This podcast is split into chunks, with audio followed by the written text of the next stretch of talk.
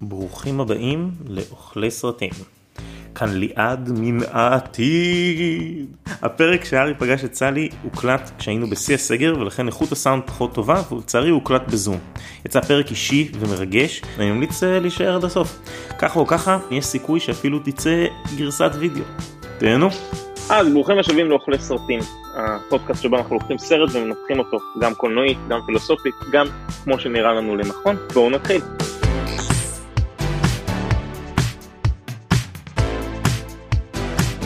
היום אנחנו בפרק קצת מיוחד, כי אנחנו משדרים הישר מן האפוקליפסה, או פשוט בזום. איכות הסאונד גם לא כזאת טובה, ויש לנו אורחת מיוחדת. אז אני ליעד, ליעד הרמן, יזם וחולה קולנוע, ואיתנו נמצאים ניתאי. אהלן ניתאי. היי. אתה בפודקאסט, לא יעזור למפף למצלמה. איתי תסריטאי וקולנוען, ארנון, שלום ארנון. שלום, שלום. שחקן, ומצטרפת אלינו היום לראשונה טל ענבר, שלום טל. מה קורה? בסדר, טל קולנוענית ויוצרת דוקומנטרית, עם אה, סרט, אה, לפחות סרט אחד שראיתי ומאוד מאוד נהניתי. והיום אנחנו ננתח את אחד הסרטים הבאמת אהובים עליי, כשהארי פגש את סלי. הארי וסלי, אה, שני אנשים מאוד שונים, הם נפגשים פעם ראשונה, בשנייה הראשונה של הסרט, כשהם יוצאים לנסיעת לילה ארוכה בין שיקגו לניו יורק. הם מעבירים לילה בדיבורים על האם יכולים להיות גבר ואישה שהם חברים בלי רומנטיקה, ובדיוק כשנראה לנו שהסרט הולך להתחיל והולך להתפתח רומן, הסרט נגדע ואנחנו קופצים חמש שנים קדימה. וגם ברגע שנדמה לנו שמשהו הולך להתחיל, אנחנו מגלים שהארי הולך להתחתן, וקופצים חמש שנים קדימה שוב פעם. בפעם השלישית אנחנו פוגשים את שניהם אחרי פרידה מאוד קשה. סלי נפרדה מהבן זוג אחרי שש שנים כשהוא לא רצה להתחתן, והארי עובר גירושים אחרי שהוא גילה שאשתו בוגדת בו. בפגישה הרנדומלית השלישית שלהם, נקשר איזשהו קשר ומחליטים שהם הולכים להיות רק חברים. ומפה אנחנו עוקבים במעין רצף אינסופי של שיחות, ריבים, על חברות, חברות אמיתית, שמגיעה לרגע שיא שבו ב... בלי שהם שמים לב הם שוכבים, מה שמאיים גם על החברות וגם על הרומנטיקה האפשרית, עד שאנחנו מגיעים לסצנה הבלתי נשכחת בערב השנה החדשה, בה הארי רץ לסלי ומסביר לה שהוא אוהב את מישהי ואת מה שהיא, זה בדיוק הסיבה שקשה לה איתו, כי כל פעם שהיא רוצה ממש לכעוס עליו, היא זוכרת למה היא אוהבת אותו. אחרי שעברנו רצף של רעיונות עם זוגות זקנים, אנחנו מסיימים את הסרט ברעיון איתם על איך הם למעשה התחתנו מאוד מהר, רק שלושה חודשים ו-12 שנים קודם.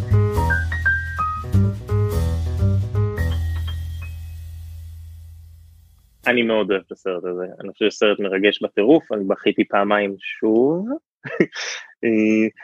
לפני שנתחיל קצת על מה הסרט, בואו כל אחד אולי שייתן כמה מילים, איך זה היה פעם ראשונה לראות את הסרט, איך זה היה לראות אותו עכשיו עוד פעם לקראת ההקלטה. אני חייבת להודות שזו פעם ראשונה שראיתי אותו. וואו, אז מה, מה חשבת? איך הרגשת? מה, איך זה היה? וואי, בכיתי ברמות בסוף. ברמות. שהוא מסביר לה למה הוא אוהב אותה, הוא אומר לה, הוא פשוט אוהב אותה וזה לא מספיק, ואז הוא מסביר לה עם ניואנסים, וזה מראה כמה הם חברים טובים. זה...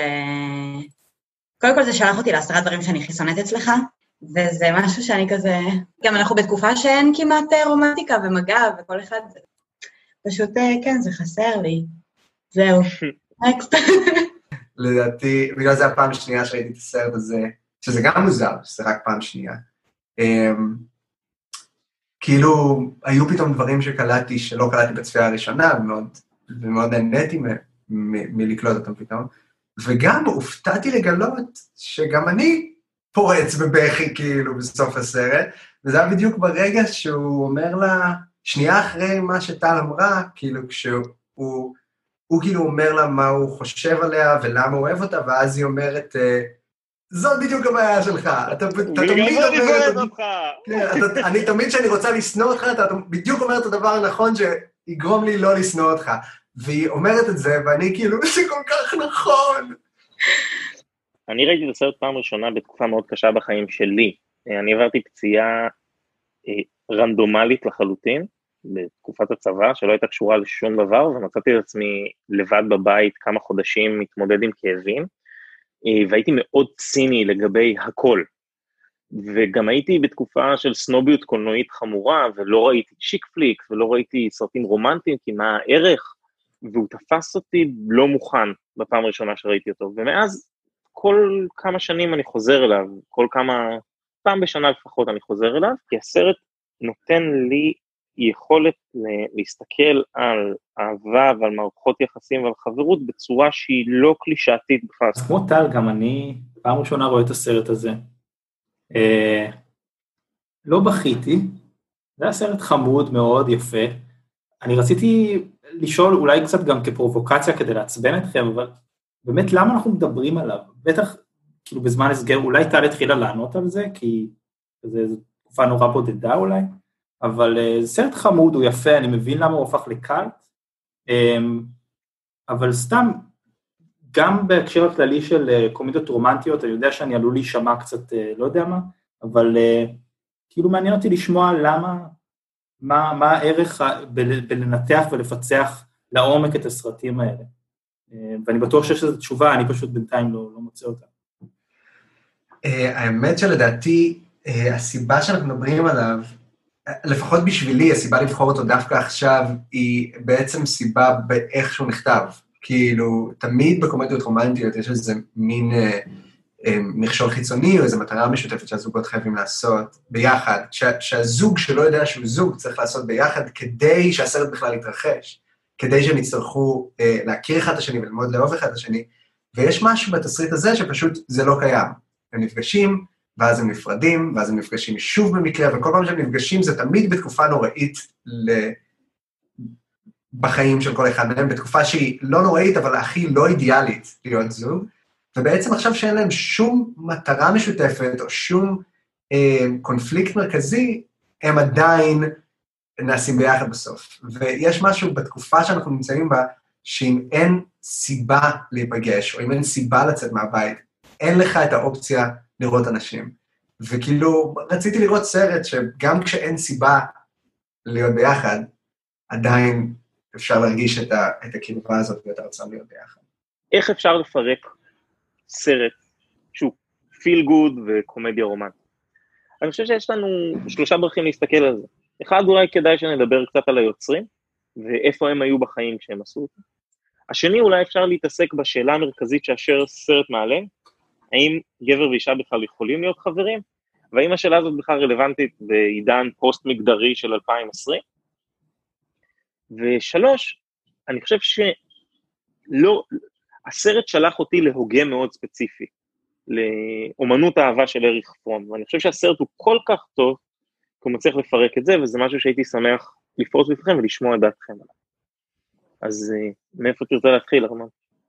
דווקא מהשאלה השנייה, אה, שזאת שאלה שבאמת הסרט אה, מציף אותה, מציף אותה מההתחלה, האם אה, גבר ואישה אה, יכולים להיות חברים, חברי אמת. אני בטוח שזאת שאלה שהיא עדיין רלוונטית, אני לא יודע מה זה עידן פוסט-מגדרי, אני לא חושב שאנחנו באמת בעידן פוסט-מגדרי, אני לא חושב שיש דבר כזה, וטוב שכך, זה מה שאני יכול... אז בוא, רגע, אבל בוא נתחיל בבייסיק, בוא, בוא נשאל את הפורום. גבר ואישה יכולים להיות חברים גם בלי שסקס יהיה חלק מזה?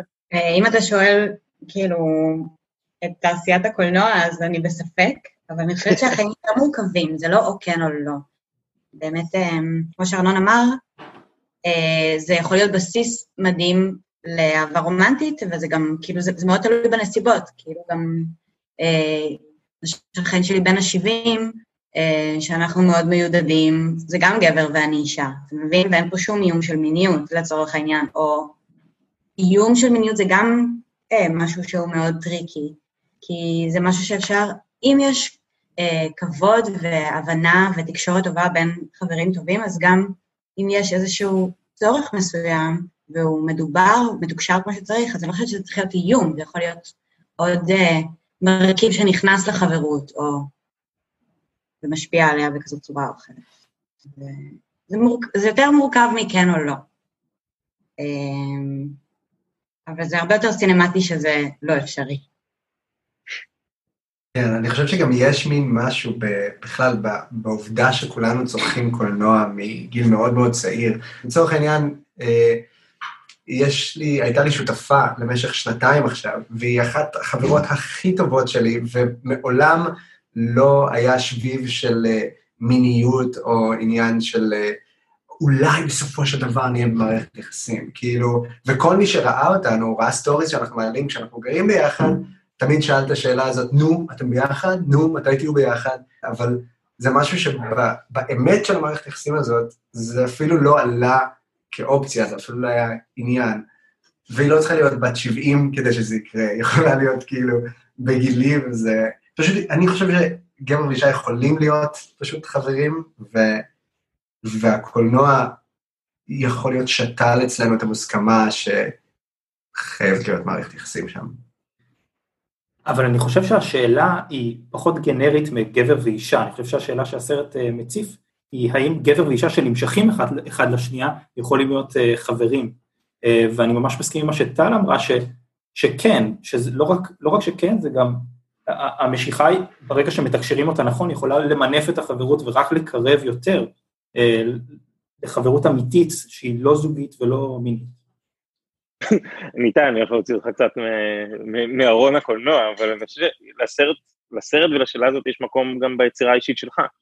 אה, כן, כן, אה, בסרט הקצר שביימתי כשגרתי בניו יורק, ציטטתי את הארי פגש את סאלי, והחוויה שעליה מבוסס הסרט היא חוויה אמיתית שקרתה לי ולטל כשגרנו בירושלים, שלמדנו שנינו בסם שפיגל. את הטל? אני הטל. אני יותר תחכו שתפגשו את השותפה האמיתית שהייתה. רגע, אז בואו... הייתה לי באותו זמן. הסרט הקצר שלך יהיה נגיש בעמוד של הפודקאסט, לכל מי שרוצה לראות, הוא באמת יוצא דופן. אה, אבל תן לנו ככה בשתי מילים מה קורה שם ואיך זה מתקשר לשאלה שעומדת מולנו. אמ, הסרט מספר על אה, בחור שבא לישון אצל חברה טובה, היא נותנת לו שחטה אחת יותר מדי. טוב לקיחת אחריות, היא נותנת לו שחטה אחת יותר מדי, או שהוא לוקח שחטה אחת יותר מדי? יואו, זה עומד להיות כיף, עומד להיות ממש כיף. היא נותנת לו ג'וינט שהוא בוחר לעשן ממנו שחטה אחת יותר מדי, ולכן הוא לא מצליח להבין אם היא מזמינה אותו לישון אצלה בקטע ידידותי, או שמא בקטע רומנטי. אה, הוא נעשה רפלקסיבי והוא לא יודע למה הוא נכנס, למה הוא נכנס ואיך הוא יצא בצד השני, ולסרט קוראים פרנזון בעצם. לדעתי, הסרט לא עוסק באם באמת גבר ואישה צריכים או יכולים להיות חברים. לדעתי הוא מנסה לשאול את השאלה, האם אפשר ואיך אפשר לאהוב בצורה בריאה, בצורה נכונה, בצורה טובה. Because no man can be friends with a woman that he finds attractive. He always wants to have sex with her. So you're saying that a man can be friends with a woman he finds unattractive? No, you pretty much want to nail him too. What if they don't want to have sex with you? Doesn't matter, because the sex thing is already out there, so the friendship is ultimately doomed, and that is the end of the story. Well, I guess we're not going to be friends then. Guess not. That's too bad. You were the only person that I knew in New York. כמה מכם הלכו ושאלו אחר כך בנות האם הם זייפו אורגזמה? כמה זה היה מיינד בלואינג בשבילכם לראות כמה שאי אפשר להבדיל. הסצנה האיקונית שבה מג ריין וביל קריסטל יושבים בדיינר והוא מספר על עוד כיבוש מיני שלו, ואז היא שואלת, איך אתה יודע שהיא לא זיפה? ואז הוא עושה בגבריות הכי גברית בתולדות הגבריות, אני יודע, אצלי אין כזה דבר. אז היא אומרת לו, איך אתה יודע בכלל להבדיל? יש שם את הרגע הזה שהיא מתחילה לזייף את האורגזמה בקולי קולות, בדיינר, אבל בשנייה הראשונה הוא לא מבין מה קורה, וכשהוא מתחיל להבין מה קורה, וכשאנחנו מתחילים להבין מה קורה, זה, זה קורע. זה היה מהמם, אבל הסצנה הזאת היא סצנה שהיא כל כך... אה, כאילו, היא כל כך, אני כל כך זוכר אותה מפעם, שכאילו מין, זה היה לי ברור שבנות מזייפות אורגזמה, כאילו מין, מאז הסצנה... למדתי, שככה למדתי שבנות מזייפות אורגזמה, כי זה הרבה לפני ש... ש, ש ראיתי את הסרט או שעשיתי סקס, הסצנה הזאת כאילו נחרטה בזיכרון הקולקטיבי. כן, לגמרי, זה כאילו כבר הפך לקלישאה הדבר הזה. כן. I'll have what she's having זאת אימא של רוב ריינר. נכון. זה מטורף, והיא נכנסה ל... AFI עשו רשימה של 100 ציטטות הכי זכירות בסרטים, ואימא של רוב ריינר בפנים, כאילו, עם I'll have what she's having, ליד מרלון ברנדו, כאילו. אבל מעניין אותי דווקא השאלה הפוכה למה ששאלת. כאילו, אני בטוח שיש גברים שזה יהיה להם mind blowing שבנות מזייפות אורגזמה, אבל האם היה לך בצפייה שלך משהו שהיה mind blowing על גברים? כאילו, היה משהו שהוא שווה ערך לזה? בתפיסה של איך גברים רואים מערכת יחסים? זה גרם לי לחשוב, לחזור כאילו לתקופה שבה הייתי מזייפת, וחשבתי לעצמי, א', למה? למה? כי זה, זה גם בתוך הסצנה הזאת, זה תופס המון את השאלה מה מאפשר אה, מערכת יחסים, אהבה אמיתית ובריאה, כי ברגע שאתה מזייף בתקשורת כזאת, אז זה כבר מתחיל לייצר אה, נתק בינך לבין הצד השני, כאילו שזה slippery slope, ברגע שמתחילים להסתיר דברים, אז כאילו, אתה מבין שאין לך פרטנר, ומפה לשם כאילו זאת, זאת לא מערכת יחסים. אז כשחזרתי לרגעים שבהם אני עשיתי את זה, בצעירותי, אז, אמ, אז הבנתי שזה באמת נבע מחוסר ביטחון וחוסר יכולת להתמודד עם הסיטואציה, וברגע שהיא אוהבת את עצמה, ושהיא סומכת על עצמה, רק אז היא יכולה לקבל אהבה חיצונית ולתקשר את זה החוצה עם הסביבה שלה. וגם חשבתי שזה נורא נורא אפקטיבי ששני הצדדים ידעו את זה, שזה מין אמת כזאת שנחשפת, שזה נטמע בזיכרון הקולקטיבי של כולם, גם אם לא ראו את הסרט, זו סצנה שהיא מאוד ידועה, בטח רלוונטית, אבל לדעתי יותר מרלוונטית היא ממש יצרה אה, נרטיב חדש, כאילו, שיח חדש, מבט חדש על כאילו מערכת יחסים קטע מיני זוגי. אני מסכים. זה אחת הסצנות היחידות שלא הופיעה בתסריט המקורי, והיא נולדה מתוך זה שבילי קריסטל ומג ריין ורוב ריינר ונורה אפרון, תוך כדי העבודה על הסרט, היו רואים טלוויזיה ומדברים בטלפון, ממש כמו הסצנות בסרט. ובאיזשהו שלב מג ריין, היא עצמה העלתה את הנקודה ש, שלא מדברים על זה. ולמה שלא נדבר על זה? כי זה חשוב, כי זה רלוונטי לתוך השיח הזה. ואז הוא אמר לה, למה שתדברי על זה? בואי תעשי את זה, ואז היא אמרה, אין בעיה. ונולדה הסצנה הזאת.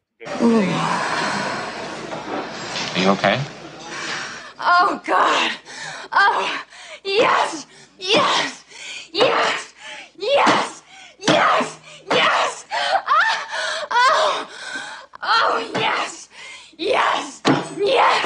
Oh, yes, yes, yes, yes, yes.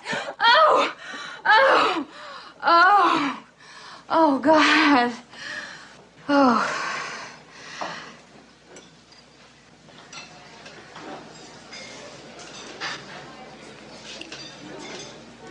I'll have what she's having. הסרט הוא דואו של יוצרים. יש לנו את נורה אפרון, נורה אפרון הייתה עיתונאית הרבה שנים לפני, והפכה להיות סוג של האם הרוחנית של אה, לנה דנאם, הרבה יותר מאוחר, ואם מסתכלים על זה בפרספקטיבה כאילו ישראלית, אז עירית לינור הייתה מין העיתונאית היוצרת, ממשיכת דרכה של אה, נורה אפרון, בגלל שהן תמיד, שתיהן היו עיתונאיות שכתבו תמיד בגוף ראשון, והשתמשו באלמנט הזה של גוף ראשון כדי ליצור דרכו.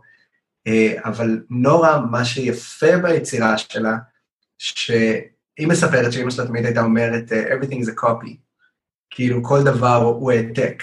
והיא בת לשני תסריטאים, ותמיד כשהיא הייתה חוזרת הביתה אחרי שהיא חטפה איזה מכה, או, או ירדו עליה בבית ספר, אז כאילו אמא שלה הייתה אומרת, everything is a copy, everything is a copy, כאילו היא אומרת, אל תהיי עצובה. ושנים מאוחר יותר היא מספרת שהיא הבינה שאם אתה מחליק על בננה, זה יכול לכאוב לך, אבל אם אתה מספר לאנשים שהחלקת על בננה, פתאום אתה הגיבור של הדבר הזה. פתאום אתה יכול להיות, כאילו, אתה, you're owning the situation בתור המספר. ואחר כך היא לקחה את זה באמת לספר הראשון שהיא הוציאה, שבחודש שביעי להיריון שלה, בעלה בגד בה, והיא הוציאה ספר שבו היא הגיבורה, והיא מספרת על הרומן שהיה לו, ובעצם ככה she owned the situation ונתנה להרבה נשים נבגדות באותה שנה אה, להיות, אה, כאילו לצאת חזקות מהסיטואציה הזאת. אה, מה שאני עוד אספר שהיא כאילו האימא של כל הקומדיות הרומנטיות שאנחנו מכירים. סרטי התום הנקס למיניהם. תום הנקס ומג ריין, היא הפכה את שניהם לכוכבים, ואף פעם לא זכתה באוסקר על הסרט הכי טוב. הדבר היחיד שהיא זכתה בו היה כאילו פרס בפטה, שזה האקדמיה הבריטית, על תסריט המקורי הטוב ביותר, להארי פגש את סאלי, וברור למה. חוץ מנורה אפרון, היה גם את רוב ריינר. רוב ריינר, הבמאי של הסרט, הוא במאי מקסים, חמוד ומלא מלא שמחת חיים, שעשה קריירה ענפה. הוא המציא את הסטייל של המוקיומנטרי עם Spinal Tap. מה שסתם חשוב להגיד לכל מי שאוהב קולנוע וששומע אותנו עכשיו, שמהרגע שרוב ריינר ונורה אפרון נפגשו להתחיל לעבוד על התסריט, ועד הרגע שהם באמת יצאו לצלם את הסרט, רוב ביים את אני והחבר'ה ואת הנסיכה הקסומה. שני הסרטים הכי גדולים שלו, ורק אחר כך הוא התפנה לביים את כשהארי פגש את סלי, שגם הוא הפך להיות סרט קאלט. אז כאילו, רוב ריינר היה ב-89 במין רצף מטורף של עשייה קולנועית, שהלוואי על כל במאי ובמאית כזה רצף מפגר של סרטים אה, שייזכרו לדורות. אה, והוא ממשיך לנסה לביים עד היום, כאשר הוא גם מופיע כשחקן קומדיות בניו גרל וכן הלאה.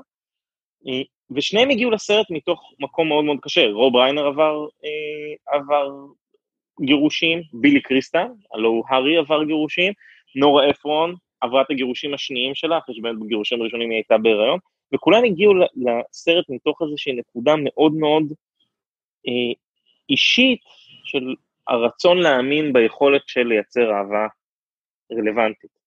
ואני חושב ש, ש, שהחיבור לאיך אני מייצר אהבה אמיתית, הוא בולט כמעט בכל, אה, כמעט בכל שוט בסרט. זה כאילו, זה סרט שנורא מודע לעצמו ולה, ולהקשרים uh, תרבותיים, ו, וכל הזמן כאילו שובר אותם ומשתמש בהם, וכאילו ממש מודע לציפיות, ומשתמש בהם גם בצורה צורנ, צורנית, ו, ו, וזה מה שנראה לי ממש עובד עדיין ומגניב בסרט, אה, האינטרטקסטואליות הזאת, כל הזמן ההתייחסות ל... ל יצירות אחרות, ו, ולקחת עליהן, לעשות איזה טייק אוף, וכאילו לשחק עם, ה, עם הציפיות וההפתעה. הסרט מתחיל בשיחה על סרט רומנטי אחר. נכון, הוא מתחיל בשיחה על קזבלנקה.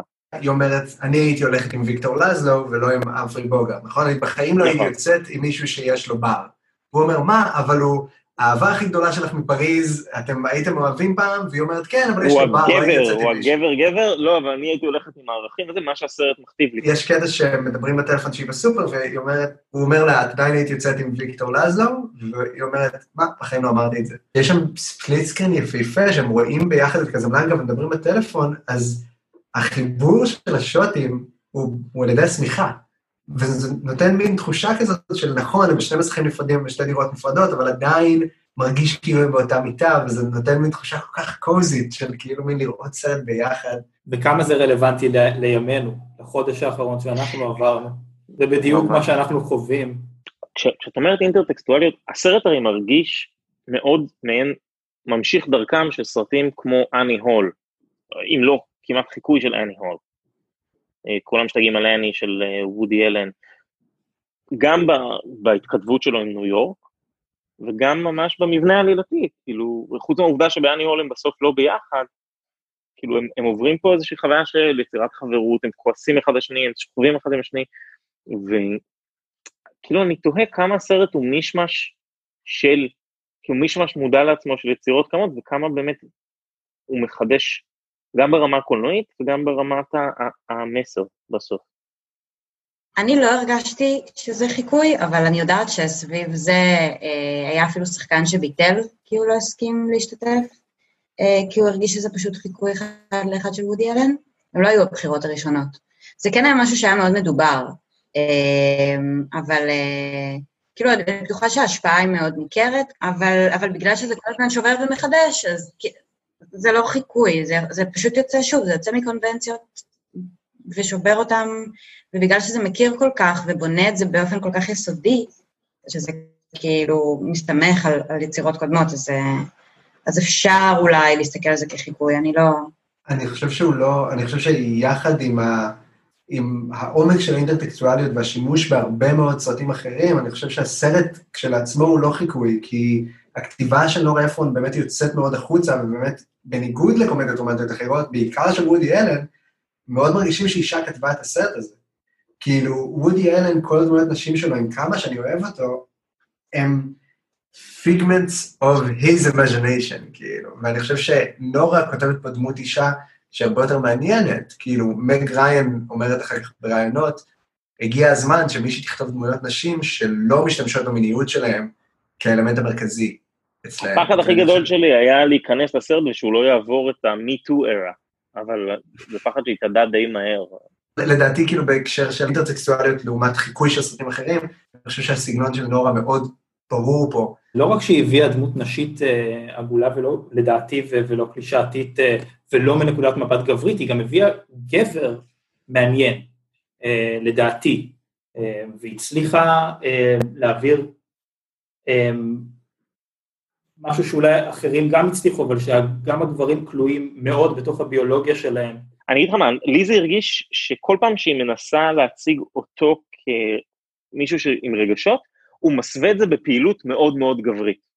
הם תוך כדי גל בבייסבול, הם תוך כדי לחוות בכדור, הוא תוך לגמרי. כדי לקנות גאדג'טים וכל מיני כאילו קלישאות של גבריות, שהוא שובר במקומות מאוד מאוד אה, רגישים. יש משהו שנורה אפרון אה, זיהתה בגבריות, אה, שהם הרגישו נורא מדויק, וכמו שאתה אומר, אה, היא גם חשפה את המקומות הרגישים של הגבר ברגעים באמת מאוד מאוד מדויקים. אני הופתעתי שאישה כתבה את זה, הופתעתי לטובה עם הרגישות שלה וה...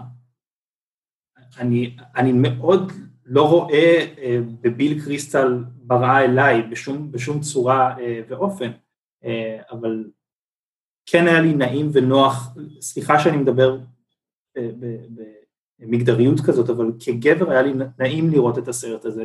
אה, לעומת, אני יכול להגיד, זה אולי ריסקי להגיד, אבל אה, יצירות אחרות או סרטים אחרים, אה, בטח בעידן המיטו, שפחות נוח לי ופחות נעים לי לצפות בהם ולהאזין להם כגבר.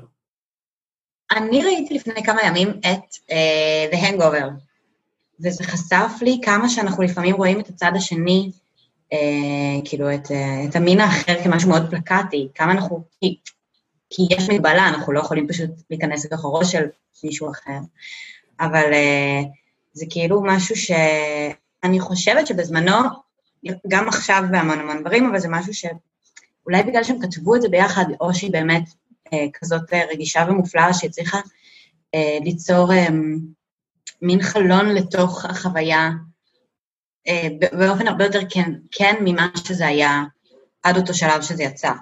כאילו זה משהו ש... זה... שזה... הארי מרגיש לי יותר גבר מודרני מרוב הגברים המודרניים שאני רואה על המסך. כי אני לא מדבר על דה רוק וון דיזל, אבל גם דמות כמו אדם בגרלס, אני, הרבה יותר רואה את בילי, לא את בילי קריסט, אבל את אותי בהארי מאשר באדם, על אף שאני היפסטר מסופם. כאילו, אבל כן, אתה, אני אתה עדיין- מרגיש שהוא גבר רגיש? אתה חושב, אני כאילו לא. הוא רגיש. במידה, הוא רגיש במידה שבו, שהגבריות לא מרשה לו. הוא לא הגבר החדש, אם יש כזה דבר, אבל כן, הוא מאוד מתעסק ברגשות, הוא מאוד מתעסק במוות, אכפת לו, הוא מאוד אה, מונע על ידי סקס, ו, ו, והוא יצור מאוד פוליטי, אבל הוא מאוד פשוט אנושי. זה לא רק, הוא לא רק גבר, אלא הוא גם גבר. עם כל הקלישאות של מה הוא גבר. כן, הוא הולך למשחקי בייסבול, שבאמת, תשמע, זה ארבע שעות של שעמום רצח, אוקיי?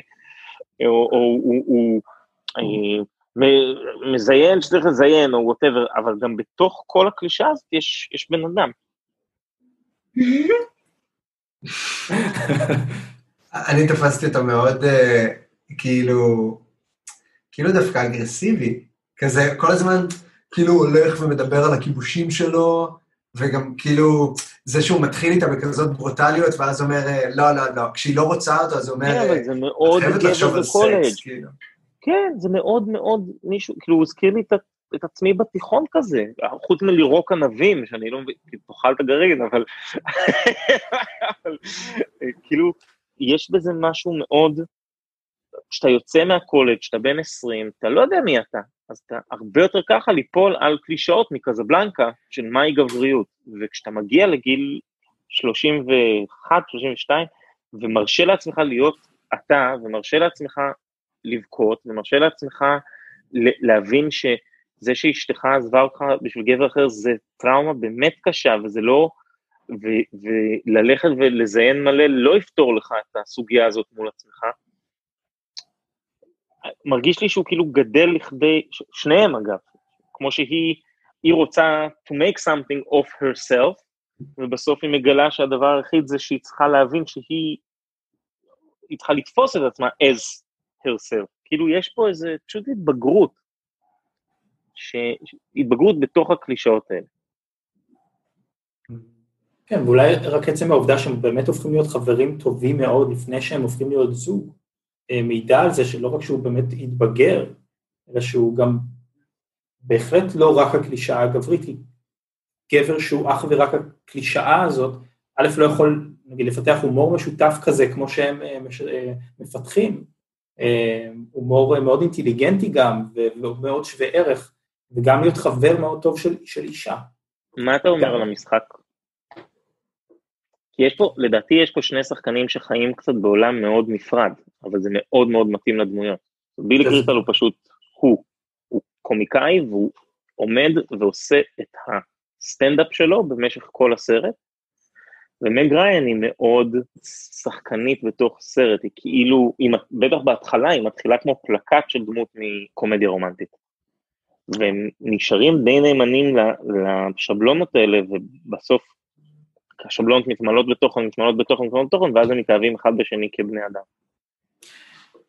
מעניין, זה כאילו, באינסטינקט התנגדתי למה שאתה אומר, אבל בעצם אני נזכר בכל מיני סצנות, לצורך העניין שהיא בוכה לו, אה, בסצנה שהם מתנשקים, שהיא בוכה לו על המיטה, ולא זוכר בדיוק מה היא אומרת שם, אבל באמת יש משהו במשחק שהוא אה, כמעט מסוגנן, אה, ו...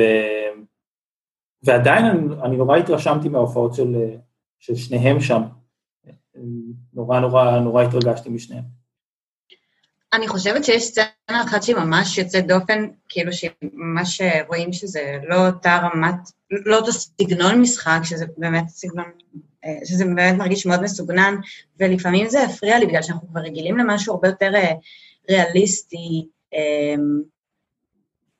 אז יש את הרגע הזה שהוא מצחיק אותה, שהוא מדבר במי מבטא כזה, נכון? שזה... כן, זה ממש מורגש שזה, שזה ברמה, שזה הרבה יותר, אמ, סגנון שאנחנו הרבה יותר רגילים לראות עכשיו, שאנחנו הרבה יותר יכולים להתחבר אליו, כי אנחנו לא מרגישים את הסגנון. והיא גם, אה, הם גם צוחקים שם, כאילו הם מצחיקים אחד את השני, וזו סצנה שהיא מסתכלת הצידה רגע לראות את רוב ריינר, וזה נשאר בגלל שזה היה כל כך ויביד. אז, אז לי זה ממש הפריע בכמה סצנות, כאילו, שזה הרגיש יותר מדי מסוגנן, אבל בגלל שאתה לוקח בחשבון שזה סרט לפני 30 שנה, אז כאילו זה מחליק ו... אה, יש שם המון דברים מאוד מרשימים, כמו הסצנה ב... אה, יש שם, כן, כל הבכי שלה, ויש שם דברים מאוד מרשימים, אבל זה באמת מרגיש כאילו, זה מרגיש לפני 30 שנה. יש לי הצעה יש, בסרט אני זה ארבעה שחקנים שכולנו יכולים לזהות, שחקנים עיקריים. יש לנו את הארי וסמי, שמרגישים לי די שווים, ויש את החברים שלהם, שהם שם כמעין דמויות מראה, הם מסתכלים אחד לשני, רואים, וישר קופצים לתוך המונים ביחד, ישר מתחתנים, ישר עושים את כל הדברים שהארי וסמי לא מרשים לעצמם לעשות. לא מרשים לעצמם להתמסר, לא מרשים לעצמם to go out there, מפחדים מה, מה, מה יקרה לחברות בגלל אהבה, או מה יקרה לאהבה בגלל חברות. אבל אני מרגיש שיש פה עוד שני שחקנים. שזה הזמן והמרחב, המרחב הפיזי. ואני חושב שכל אחד מהם מהווה תפקיד גם תסריטאי וגם קולנועי, שאנחנו לעיתים נדירות רואים בקומדיות רומנטיות. זה משהו שיותר שמור או לארט-האוס פילמס או אה, סרטי אימה באמת. אה, המקומות שבהם, מרחב שבו הם נמצאים, בין אם זה חדר השנה, הדירה המאוד מאוד גדולה של הארי, הסופר, עצים, עצי אשוח, מהווה חלק מרכזי בנרטיב, ולא רק במיזן סצנה. מעניין, כאילו מצד אחד הם כן משתמשים בחללים מאוד יפים, כמו ה-Natural History Museum, שהוא יפהפה, איך שמצלמים שם, ובסנטרל פארק, אבל כאילו מנקודת מבט אה, בימויית כזה, צילומית, אין שוטים מפוארים. אין לונג אה, טייקים מעניינים, או תנועת מצלמה מטורפת שזזה במרחב. כאילו, מה שיש הוא שימוש מאוד uh, שמרני, אבל, דווקא במרחב. אבל המרחב מסמל דברים מסוימים. שימו לב, יש פעמיים הם בדיינר בסרט, ופעמיים השיחה היא סביב סקס. שלוש פעמים הם אצלו בסלון, ושלוש פעמים הסלון, הבית, מסמל זוגיות. פעמיים הם הולכים לקנות את העץ, אז נכון, זה טריק קולנועי שכאילו פעם הם הולכים ביחד ופעם הולכים לחוד, אבל לסמל הזה, או למסיבת חג, Christmas, יש אלמנט ש, שהוא קריטי בתוך ה, ה framing הרגשי שאנחנו חווים באותו רגע. אם באמת חושבים על זה, מסתכלים נגיד על סצנה ב diner, זה נורא יפה שכשהם נכנסים פעם ראשונה לדיינר, איך שהם נכנסים, היא צועקת שם, I have plenty of sex. ואז כולם משתתקים. וכאילו זה פתאום רגע מביך שהיא משתיקה את כל הבר בזה שהיא כאילו צריכה להוכיח שהיא עושה הרבה סקס, ואז הפעם השנייה שאנחנו בדיינר, יש לנו את הסצנה המפורסמת עם, ה... עם הזיוף אורגזמה, היא גם משתיקה את כל הדיינר, אבל בלי הניסיון להוכיח שהיא עושה הרבה סקס, אלא עם התובנה הזאת שאנשים באמת מזייפות אורגזמה. אז לא רק שהמקום חוזר, אלא גם ההקשר של ההשתקה של כל הנוכחים. אם בשלב הראשון היא צריכה להוכיח לא בפני עצמה שהיא שווה, כן, אני עושה מלא סקס, בפעם השנייה היא באה מנקודת עליונות. היא באה כי היא באמת יודעת. כי הוא יוצא פה הטירון, הוא יוצא פה מי שחושב שהוא מבין משהו בעולם הזה, בעולם הזה של אינטימיות, של מיניות, אבל למעשה הוא לא מבין כלום. אני יכול מאוד להתחבר בעיקר למה שאתה אומר על, על סוגיית הזמן.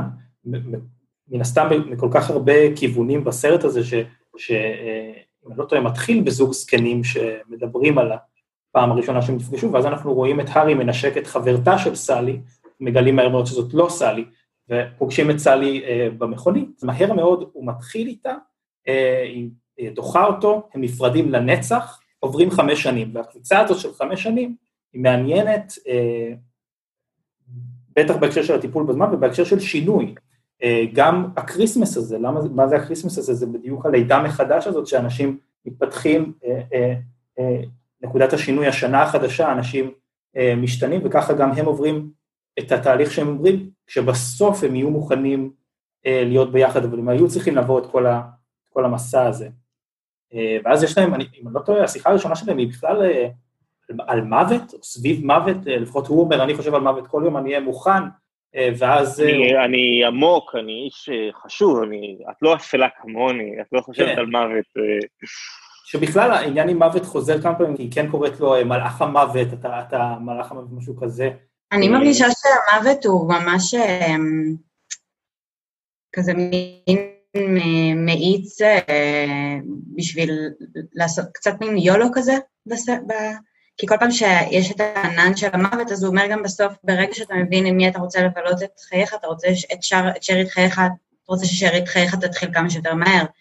כי כדי, זה תמיד שם ברקע בקטע של אה, מסדר את סדר העדיפויות, מטלטל את זה כאילו מחדש, קצת כמו שעכשיו אה, יש את כל עננת הקורונה, אז אנשים יושבים בבית וחושבים, רגע, מה סדר העדיפויות שלהם, שזה מתחיל באהבה, אתה כאילו, זה קצת מנקה את החישובים ואת העננה הזאת של...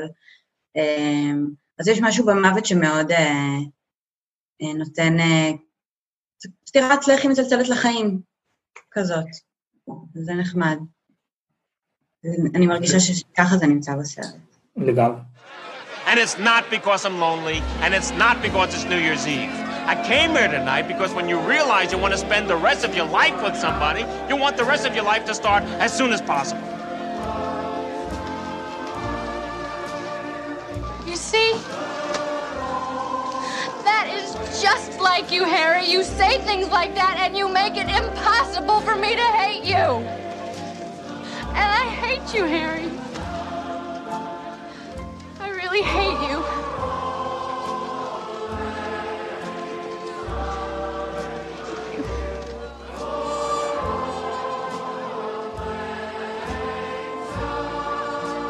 איזה פילוסופים מדברים על אהבה? אז ארמון בטח יוכל לגבות אותי, אבל יש, יש עיסוק לא קטן באהבה, מאפלטון והמשתה, דרך אה, אה, האסתטיקה והאהבה וכן הלאה, אבל אני חושב שהטקסט המכונן של העידן המודרני זה אומנות האהבה של אריך פרום. אה, אריך פרום, פסיכואנליטיקאי, תלמיד של פרויד שאחרי זה התנגד לו, כמו כולם, אה, פילוסוף, לקח מתוך הניסויים הפסיכואנליטיים שלו, בתוך הניסיון הפסיכואנליטי שלו, על עצמו משימה להגדיר מהי אהבה טובה. גם ברמה פילוסופית בחצי הראשון של הספר, ספר מאוד קצר, 100 עמודים, גם ברמה הפילוסופית, וגם בפרקטיקה, איך אני מנהל מערכת יחסים או אהבה שהיא אהבה טובה, אהבה אמיתית. ובשביל לעשות את זה, פרום מונה אה, מספר דברים שאני חושב שכולם מתנקזים לכדי כשהארי פגש את סלי. ואם הייתי צריך להגדיר מחדש מהו כשהארי פגש את סלי, זה דרמטיזציה של אומנות האהבה. מהרעיונות עם הזוגות שהצליחו, או הזוגות שנכשלו והצליחו, נכון? זה ש, שהתגרש, ואז זה לו, אתה גרת עם ברברה, ואז אתה גרת עם שמרברה, ו... עד ל, ל, ל, לחוויה המאוד ראשונית שאנחנו עוברים עם הארי וסלי. אז פרום קודם כל מגדיר אהבה כאומנות. וכמו אומנות, זה דורש הרבה ניסוי וטעייה, ודורש הרבה שיוף. כמו שאתה מכין פסל ואתה מלטש אותו ומלטש אותו. שנית, הוא מגדיר כמה סוגים של אהבה. הוא קודם כל מדבר על אהבת אם. אהבת האם זאת אהבה אה, לחסר אונים. לתינוק החסר אונים, האם אוהבת אותו והוא אוהב אותה. ואהבת האחים היא אהבה שווה. זה המקום שבו שנינו שווים, ואני יכול לראות אותך כ... או אותך כאדם שחווה קשיים וחווה ניצחונות, ואנחנו על equal terms, ולאחריה הוא מגדיר אהבה אירוטית, או אהבה רומנטית, ולבסוף הוא מגדיר את אהבת העצמי, ששם הוא אומר, אהבת עצמי, לא, לא להתבלבל, ובכל אחד מהם הוא מגדיר מה כן ומה לא. זאת אומרת, לאהוב חסר ישע זה טוב במקרים שבהם אתה אימא, זה רע במקרים שאתה אוהב אה, אנשים מסכנים כדי להרגיש טוב עם עצמך. אהבת אחים היא כזו שאתה רואה אחד את השני כשווה ערך, וכאנשים שיש להם עליות ומורדות, זה רק כשאתה מסתכל עליהם בתור כאלה שמעריצים אותך. אהבת, אהבת העצמי היא כזו שבו אתה יכול להעריך את מי שאתה ואת מה שאתה, מבלי להיות נרקיסיסט. ואני חושב שבסוף יש את האהבה הרומנטית, שגם אותה הוא מגדיר ככזו, שבו אתה לא נופל לקראש, הוא ממש אומר את המילה קראש, כאילו אה, התאהבות רגעית שבהם אתה you fall in love, ואז הכל דרמטי ורומנטיקה וסקס ו- ויצרים ובלאגנים, אלא דווקא אחת שכזו ש- שהמיניות בה נולדת מתוך קשר רגשי מאוד מאוד עמוק. הטענה המרכזית שאני רוצה להעלות לדיון, זה שלדעתי, הקליימקס של הסרט נגמר בזה שגם הארי וגם סלי מצליחים לממש את מה שהם רצו, שזה להגיע לאהבה רומנטית, אירוטית, אמיתית. אבל המחסומים שיש להם בשביל להגיע אליהם, הם לא מחסומים חיצוניים, אה, הוא הולך לקנות את החנות ספרים שלי או whatever, אלא כל אחד חווה מחסור פנימי אישי שלו. סלי לא מצליחה למצוא את הערך העצמי שלה, את האהבה העצמית שלה, והארי לא מצליח למצוא את ה-brotherly love, את האהבה האנושית של לראות בן אדם שהוא לא הוא עצמו. ורק כשהוא רואה אנשים אחרים ככאלה שהם שווי ערך, כאלה שיכולים להיות חברים, שאפשר לסמוך עליהם, ורק כשהיא רואה את עצמה כשווה, כאחת שלא צריכה להיות הבחירה השנייה, ה-second choice, זה מתנקז למקום שבו הם מרשים לעצמם לעשות את הצד הזה ולהיות ביחד. אני נורא אוהב את הקריאה הזאת קודם כל, את הצפייה הזאת, אה, אבל, אבל במחשבה ראשונית אני מרגיש ששניהם פשוט לא אוהבים את עצמם מספיק, אולי הוא נרקיסיסט טיפה, אבל הוא לא, אין לו סלף לאב, וזה באמת גם, גם לפי פרום, ברגע שאתה אוהב את עצמך אתה מסוגל לאהוב אחרים, אה, ורק ברגע הזה. אה, אז אני מרגיש שאולי שניהם עוברים תהליך של, של אהבה וקבלה עצמית, כי אולי, אולי תוכל אתה ליד להגן בתוך הסרט, איפה הוא מפתח את הבראדרלי לאב הזה. יש הרי את הסצנה שהוא הוא מתפרץ על כולם, נכון, הזוג, זוג החברים עוברים לגור ביחד והם מדברים על השולחן הבאמת מכוער הזה.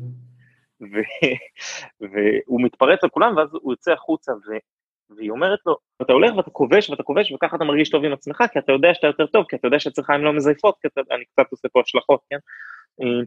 אבל, ואני לא כזאתי, אני, כאילו, אני אעשה אהבה, וכשאני אעשה אהבה אני אעשה אהבה וכן הלאה. והוא מציג לה את הכשלים שלה, שבו היא לא נותנת לעצמה להיפתח, והיא לא מרגישה שהיא מספיק שווה, והיא מציגה לו את הכשלים האלה, והמקום שזה נשבר, זה המקום שבו הוא, וזה רק מולה, מצליח לעצור הכל, ולשאול אותה, סיימת? במקום, כמו שאני נוטה לפעמים לעשות בוויכוחים זוגתי, זאת סיימת, ואז להיכנס בכל הכוח, הוא אומר, ממש סליחה, ממש ממש סליחה, ותופס אותה באיזה חיבוק אותנטי שאין לו באף נקודה אחרת, באף מערכת יחסים אחרת, לא עם החבר הכי טוב שלו, לא עם, אה, עם משפחה שלו, לא, לא עם גרושתו.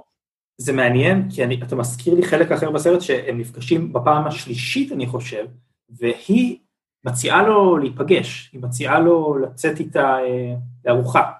ואני, ולפחות לדעתי זה נורא ברור שהיא מציעה לו את זה בקטע רומנטי, והוא לא מבין את זה, הוא לא מצליח להבין את זה בקטע. זה, זה אומר לה, מה, את מציעה שנהיה חברים? כאילו, טוב, בואי בוא נראה חברים. אז אולי אני בעצם, כן, כן מקבל את מה שאתה אומר. הוא הכניס את עצמו לפרנדזון. משהו כזה. זהו, האמת שבהקשר לסצנה הזאת, זה נורא, גם אני עכשיו בצפייה השנייה מאוד, זה מאוד תפס אותי הרגע הזה, כי הוא בהתחלה רצה לשכב איתה והיא לא רצתה, עכשיו היא כאילו רוצה להפוך את זה למשהו יותר אינטימי, והוא רואה את זה כחברות. כאילו, הטענה הזאת ש, שבסוף הסרט מופרכת, זה נחמד שכאילו בתחילת הסרט זה כן מאששים אותה. זה מה שממש מציק לי, הם לא מצליחים להיות רק חברים בסוף, נכון? כי הסרט בוגד בעצמו בזה שהם בעצם ביחד. לא, אבל ארנון כבר כיסה את זה, אני גם חשבתי כמוך בהתחלה, אבל ארנון טוען אחרת, הוא אומר, הם מצליחים להיות חברים, ורק בזכות ההצלחה האמיתית של החברות שלהם, הם עוברים את זה ונכנסים למערכת יחסים. אה, אבל בהקשר למה ש... כאילו, נורה ורוב אומרים על זה, שנורה הייתה מעדיפה שהם לא יהיו ביחד בסוף. אה, כי הרבה אנשים באים אליה ואומרים לה, אה, I have the Harry and Sally moment right now in my life, כאילו, והם אומרים, אנחנו, אנחנו חברים מאוד טובים, וזה לא הופך להיות מערכת יחסים, וזה נורא מתסכל אותם, אבל יחד עם זה רוב אומר לה שאולי ההחלטה המסחרית הייתה לגרום להם להיות ביחד, אבל יחד עם זה יש גם הרבה זוגות שפשוט זה שהם חברים טובים מאפשר להם להיות ביחד. היה שובר לי את הלב אם הם לא היו ביחד, זה היה שובר לי את הלב. אז האמת לא שלא... הוא לא פגש את הבת זוג שלו על הסט? רוב? ריינר? רוב ריינר כן, אז- חדש תוך כדי הצילומים, כן. הוא התחיל את הסרט כפסימיסט מוחלט, ולכן הם לא רצה שהם יהיו ביחד, והוא התאהב והתחתן תוך כדי הצילומים, ואז הוא החליט שהסוף כן אופטימי. אשכרה. אז כן, נורה אומרת שהוא נתן את ההחלטה הזאת, והוא אומר, כאילו, ההחלטה המסחרית הייתה שהם יהיו ביחד, וכאילו לא הייתי שלם עם ההחלטה הזאת, כי הדבר, כאילו, הסיפור ביקש שהם כביכול לא יהיו ביחד. הם מאששים את זה. זאת אומרת, בסוף הסרט, הם יושבים כמו כל הזוגות האחרים, וכל הזוגות האחרים, הסיפור שלהם הוא מאוד קלישאתי. גרנו במרחק בלוק אחד בטנמנטס, ולא התראינו כל החיים, ואז היא קנתה לי בייגל, ואנחנו ביחד 70 שנה. או אנחנו מכירים אחד שני מהתיכון, התאהבנו, אנחנו ביחד, כאילו כל הקלישאות לסיפור רומנטי, ואז בסוף מציגים אותם גם כקלישאה. והיא אומרת, כן, אנחנו זה, ותוך שלושה חודשים מהנשיקה הראשונה, מאז שפעם ראשונה שכבנו התחתנו, ואז הוא אומר, כן, זה שלושה חודשים ו-12 שנים. ופתאום זה שם לך באיזה פרספקטיבה את כל אחד מהזוגות האחרים, שאתה מבין שהסיפור שם, הסיפור של מערכת יחסים, של בנייה ממושכת, של אהבה אמיתית, עם הקשיים, ועם המריבות, ועם ה-back and forth, תוך כדי המערכת יחסים, היא הרבה יותר מעניינת מה-spark of the moment, מההתאהבות הזאת, ושכל סיפור כאילו בנאלי, בנוי מהמון המון בנייה של אירועי יום-יום כאלה, של לראות סרטים ביחד over the phone, של לכעוס על האקסיט, או להיות במקומות שהם נמוכים והם גבוהים וכן הלאה. אקסיות מחברות את העולם, אגב. אני מרגישה שכזה, אקסיות זה חלק אינטגרלי בכל מערכת יחסים, אפילו סתם בין החברים. פשוט אקסיות מחברות את העולם. עכשיו כשתהיו מודעים לעובדה הזאת, אתם תשימו לב לזה יותר. רגע, רגע, יש פה רגע של נשים מזייפות אורגזמה. מה זה אומר אקסיות מחברות את העולם? או אקסיות או אקסים גם, פשוט זה משהו שהוא אה, מייצר המון קרקע משותפת בהמון מערכות יחסים. גם האקס שלה, אגב, למה הם בכלל שוכבים? כי זה, כי הוא מתחתן. זה להתאחד מול אויב משותף. כן, לגמרי. זה ממש נכון, גם הסרט נוגע בזה, נכון? אשתו, אנחנו חווים אותה מאוד כמו סלי, אנחנו שומעים עליה, שומעים עליה, שומעים עליה, שומעים עליה, ואז ברגע שהיא מגיעה, קורס עולמו. בסצנה מדהימה, אגב, הולכים אה, לקנות מתנה לזוג אה, החדש שהם ב- בלי כוונה שידחו, ושרים אה, קריוקי ביחד בקולי קולות, ואנחנו מבינים שהוא רואה משהו מבעד לעין המצלמה, וזאת הלן. וזה חוזר לעניין של המוות, כי מה, מה זה אקסיות? זה מוות מהלך. אין ההוכחה חיה שמשהו מת בעולם וזה אהבה שהייתה ומתה, והדימוי שלנו, של האקסיט או של האקס בראש, אמ, משתנה 180 מעלות אחרי, ברגע שהוא הופך ל-X, ואז כשרואים את הבן אדם הזה, זה, זה uncanny, זה, זה על ביתי, זה לא יאומן. ורואים את זה בעיניים אה, של הארי, כשהוא רואה את הלן, והוא ממש רואה את מלאך המוות מולו. איזה גובה בטן זה באופן כללי לראות אה, אקס שלך כשאתה בעירה. אני, כן, אני גם חושב שכאילו אקסים מחברות העולם, כי מחברות כל אחד מאיתנו לתחושה הזאת של שברון לב, נכון? והרבה פעמים אתה, אתה כותב מתוך התחושה הזאת, איי, אהבה אמיתית קורית רק כשאתה מתגעגע אליה. אהבה אמיתית קורית לא ברגע של אהבה, אלא רק כשאתה חושב עליה. אבל בסופו של דבר, עם כמה שזו סצנה חזקה ועם כמה שזה מעניין לראות את הלן פעם ראשונה, הסרט הזה דווקא הוא אחת ההוכחות היחידות שאני מצאתי כרגע לאיזה כיף זה לראות אהבה בזמן אמת כשהיא קורית, ולאו דווקא לספר את הסיפור בתור מישהו שעבר את השיבון לב הזה, או בתור מישהו שעבר את הסיטואציה. כאילו, יש משהו נורא מתגמל בלראות את האהבה הנוצרת, ולא את הזיכרון שלה. בניגוד לאיזה סרטים שמתעסקים באהבה בדיעבד? מלא סרטים. אני הול מתעסק באהבה בדיעבד לגמרי, כי הוא מתחיל במונולוג של אני לא מבין למה נפרדנו, והוא מלווה ב voice over של לא מבין למה נפרדנו. 500 ימים עם סאמר, שזה גם סרט שכל פעם שרואים אותו, אתה פתאום רואה אותו אחרת, כי סאמר משתנה בתודעה. אבל עדיין אתה רואה את המערכת יחסים כאילו בזמן אמת, פשוט זה קצת משחק עם הטיימליין, שאתה שם את ה... זה עריכה כזה שאתה שם בסוף, בהתחלה. גם פה אתה יכולת להתחיל בפריים שהם אומרים, והתחתנו אחרי שלושה חודשים. זה פשוט מין... אה, זה טקטיקה כזאת, אבל עדיין... לא, זה מתבטא בעריכה בסופו של דבר, אבל המחשבה היא מחשבה תסריטאית של נקודת המבט. נכון? כאילו 500 ימים מסאמר, אם הוא לא היה מבולגן עריכתית, הוא לא היה סרט. כאילו כל הקטע של הסרט הזה, שאנחנו רואים את זה דרך הפריזמה שבורת הלב שלו, שלא יכולה לראות את, ה... את זה שהיא בחיים לא רצתה. וגם אני הול, כאילו, הפריזמה שדרכה מספר הסרט, הנקודת מבט היא נקודת מבט של אחרי פרידה. ופה גם היינו מבלגנים את זה בעריכה ורואים את זה אחרי כביכול הסצנה האחרונה שבה הם מספרים על איך הם הכירו, עדיין זה לבלוב של אהבה. עדיין הסיפור האחרון הוא סיפור של כאילו, איך הכרנו, איזה כיף להיות ביחד. זה לא אהבה בלתי אפשרית, זה אהבה ממש אפשרית, וזה מה שהופך אותה לכל כך כנה. הם פחדנים לדעתכם? הם פחדנים? למה פחדנים? בפעם הראשונה שראיתי את הסרט שהייתי צעיר יותר, כאילו הייתי ממש בן 18, אה, נורא כעסתי עליהם, כי הם הרגישו לי פחדנים, כי זה הרגיש לי שהם לא הולכים על זה, כי כל אחד נורא מקובע בכאב שלו, והם מפחדים להיפגע מחדש, אז הם אומרים בואו רק נהיה חברים. Mm. הפעם הזה הרגיש לי מאוד אחרת, אבל מעניין אותי לשמוע את דעתכם. לא יודע, אני חושב, אני דווקא תפסתי אותם גם בפעם הראשונה וגם עכשיו כמאוד אנושיים, ולא בקונוטציה השלילית של המילה. זה פחד שהוא מאוד אפשר להתחבר אליו, ולכן זה, זה, זה תהליך שאתה יכול לעבור ביחד איתם, כי זה פחד שאני חושבת שכל אחד אה, חווה ומשתק אותו באיזושהי... ודווקא כשאתה מתגבר איתם על הדבר הזה, בסוף יש שם איזשהו שינוי, כאילו, הפחד הוא מאוד אינטגרלי, זה לא משהו שגורם לך לבוז. לחברים שלהם, לנסיכה לאה ולבחורצ'יק עם השפם, אה, אין את הפחד הזה. נכון? הם עפים על זה. הם, בשנייה שהם רואים משהו טוב, בשנייה שהם מריחים את הפוטנציאל, אה, לא, לא, לא הערב, לא הערב, אוי, אני לוקח מונית, אני בא. כאילו, לא היה שם... כן, כאילו... אני לא מסכים איתך, אני חושב שפעם ראשונה שרואים את uh, קרי פישר, שהם יושבים שם, שתי החברות שלה שמנסות לשדך לה מישהו, אז ברולדקס הזה, כל פעם שיש בן אדם נשוי, היא, היא עושה אוזן חמור לסימנייה. כאילו, יש משהו בדמות שלה שדווקא הוא כן מאוד מכיל את הפחד הזה, הוא כן כאילו הולך רק על גרושים. כאילו, יש לה, לא, כן... יש לה רומן עם גבר נשוי, נכון שאנחנו מכירים אותה. יש לה רומן עם גבר mm-hmm. נשוי, ו... אבל גם הייתה כאילו... משותקת כל השנים האלה מפחד, בדיוק. זה, זה משהו שהוא... אתה פשוט...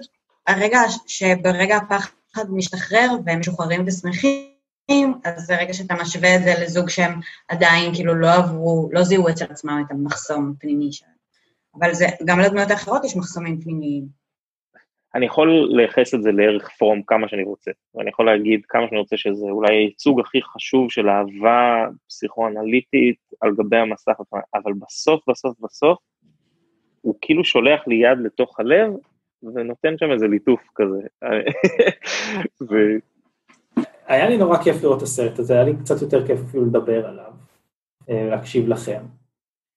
באמת פתאום חשבתי על קומדיות רומנטיות באופן כללי, אה, גם כמובן על האופן שבו הסרט הזה מנער את, ה, את, ה, את הז'אנר הזה, אבל גם זה שאנחנו נגיד יודעים שהם יהיו בסוף ביחד, תקנו אותי אם אני טועה, אבל בקומדיה רומנטית הם תמיד ביחד בסוף? זה, זה משהו ש...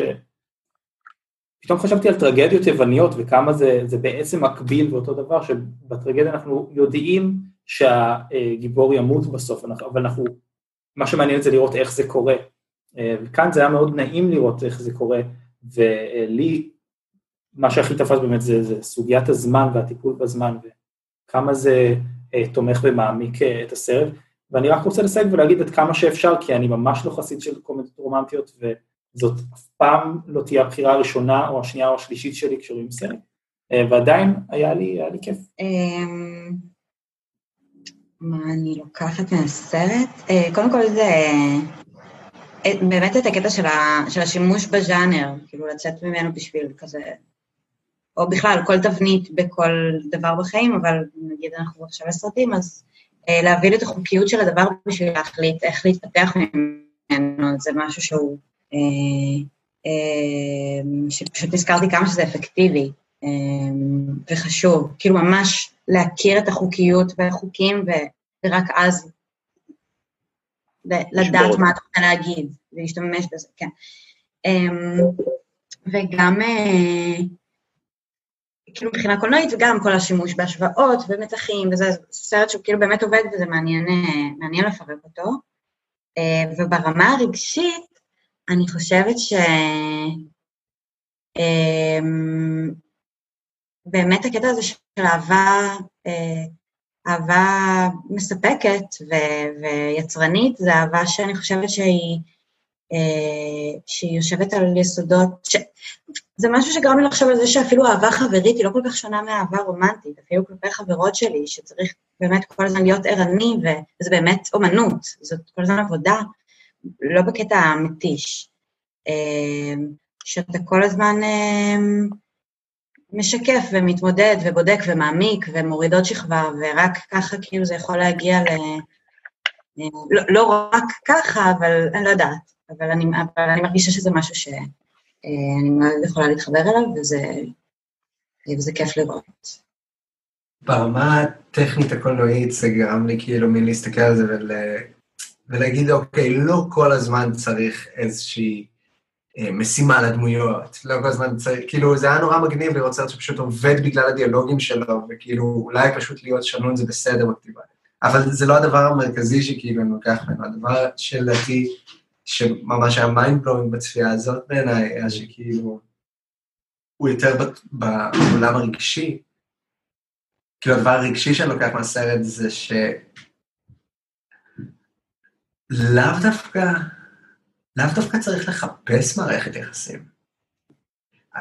אני הרבה זמן לבד, וכאילו כל זמן שאני לבד אני אומר לעצמי כזה, כן, אני מת למערכת יחסים, תבוא מערכת יחסים ואני אהיה איתה ויהיה מדהים ויהיה כיף, וכאילו מין תפיסה כזאת רומנטית מטומטמת של כאילו, אתה לא אה, רוצה מישהי בגלל מישהי, אתה רוצה פשוט את הקונספט מערכת יחסים, וכאילו אף אחד מהם לא מחפש אהבה, ויותר מזה, אף אחד מהם לא מחפש אהבה בשני, וזה פשוט כאילו מתרחש. זה כמו גז, אתה חושב על זה יותר מדי, זה בורח. או אהבתי גם, נגיד. הדבר העיקרי שאני אקח מהסרט, הוא שיש שני סרטים שתמיד עושים לי חמים בלב, ותמיד גורמים לי להאמין בזה שיש אהבה. גם ברגעים הכי הכי קשים. שניהם של אותו במאי והם יצאו אחד אחרי השני, שזה הנסיכה הקסומה וכשארי פגש את סלי. בנסיכה הקסומה האהבה היא אגדה. true love, שכזה, מעין אהבה שאין לה, לה גבלים ואין לה, לה אגדה. ואני חושב שהסיבה שכשאני עצוב, אני הולך לראות את כשארי פגש את סלי, מעבר לזה שזה סרט באמת מאוד מאוד מצחיק, זה הוא גורם לי להיזכר שהאהבה האמיתית היא שם, והיא נגישה והיא קיימת, ואתה לא צריך להיות נסיך או אביר או נסיכה. אה, ושכנראה יש לי טעם דומה, כי זה אותו במאי, וכנראה שאני מאוד מאוד אוהב אנשים שמדברים מאוד מאוד מהר. אה, ובגלל זה אני צופה שוב ושוב בבית הלבן. או זו שיחה ליום אחר. סרטים מהמרתף? יאללה, בואו נעשה סרטים מהמרתף.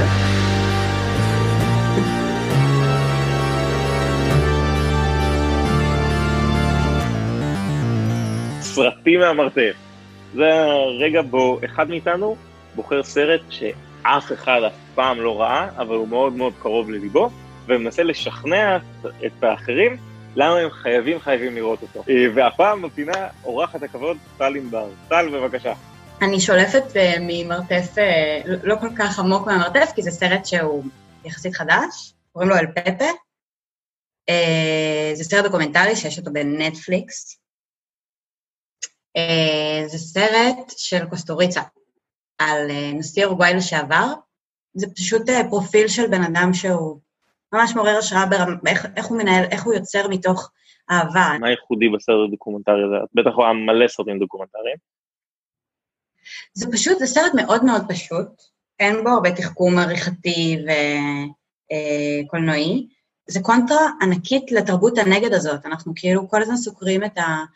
המון בדוקו גם, אנחנו סוקרים כל מיני אה, אנטי גיבורים לאחרונה, מאוד מתעסקים באנטי גיבור. פתאום יש אה, אנחנו מבקרים, אנחנו... אה, על כל, כל הסרטים על הכתות ועל הפשע, ועל, ואז זה שם, מציב במרכז איזה משהו, במקום לבקר אותו, זה משרטט אותו כדמות גם מאוד עגולה, זה לא איזה גיבור שהוא אה, אה, בלתי מעורער, ודווקא דרך האנושיות אה, וה, והעיסוק הזה לחיוב ולא לשלילה, אה, זה משהו שמאוד מרענן בעיניי בתקופה שלנו.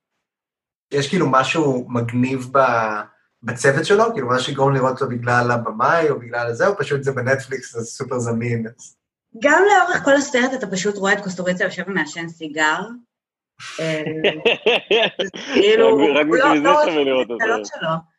זה השאלות כאילו ערוכות החוצה, אבל הוא עדיין נמצא שם כדמות אה, אה, משעשעת, שיש איתה איזושהי מערכת יחסים עם הגיבור.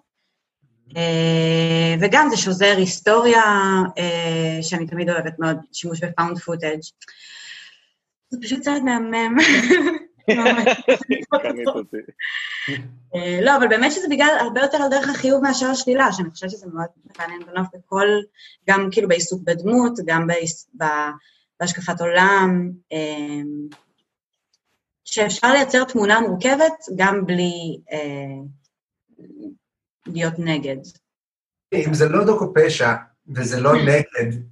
אותי שכנעת, ואני רק רוצה להגיד שדוקו זה פשוט ז'אנר מדהים. וזה מביא אותנו לסוף הפרק, אנחנו היינו אוכלי סרטים, אה, הפודקאסט על קולנוע, פילוסופיה ומה שביניהם, היו איתנו ניתאי דגן, ארנון רוזנטל, אהה, ואורחת הכבוד טל ענבר, אני הייתי ליעד, ליעד הרמן, ואנחנו נתראה שבוע הבא. אנחנו היינו אנחנו ואתם הייתם אתם, תודה רבה לרן רייטן האלוף שהצליח להציל משהו מהסאונד, אוכלי סרטים, בפייסבוק, באינסטגרם, ביוטיוב, באפליקציות הפודקאסט השונות. תשאירו תגובה, תשאירו ביקורת, חמישה כוכבים, או שום דבר בכלל. תשאירו את אחותכם, היא גם רוצה לשמוע, שהיא תספר לחברה, שתספר לחברה, שתספר לחברה. אנחנו מאוד נשמח לשמוע גם אתכם. תשלחו לנו הודעות מוקלטות. מה אתם חשבתם על כשארי פגש את סלי? על איזה עוד סרטים כדאי שנדבר? לדבר, וחוץ מזה, יהיה שמח. שבוע הבא אנחנו מתראים שוב עם שינוי כיוון חד לאימה. נארח איתנו את הבמאי והמוזיקאי רענן פוגל מביט 69, שידבר על סרט האימה תברח, Get Out. נתראה. I just didn't want to sleep with you, and you had to write it off as a character flaw instead of dealing with the possibility that it might have something to do with you.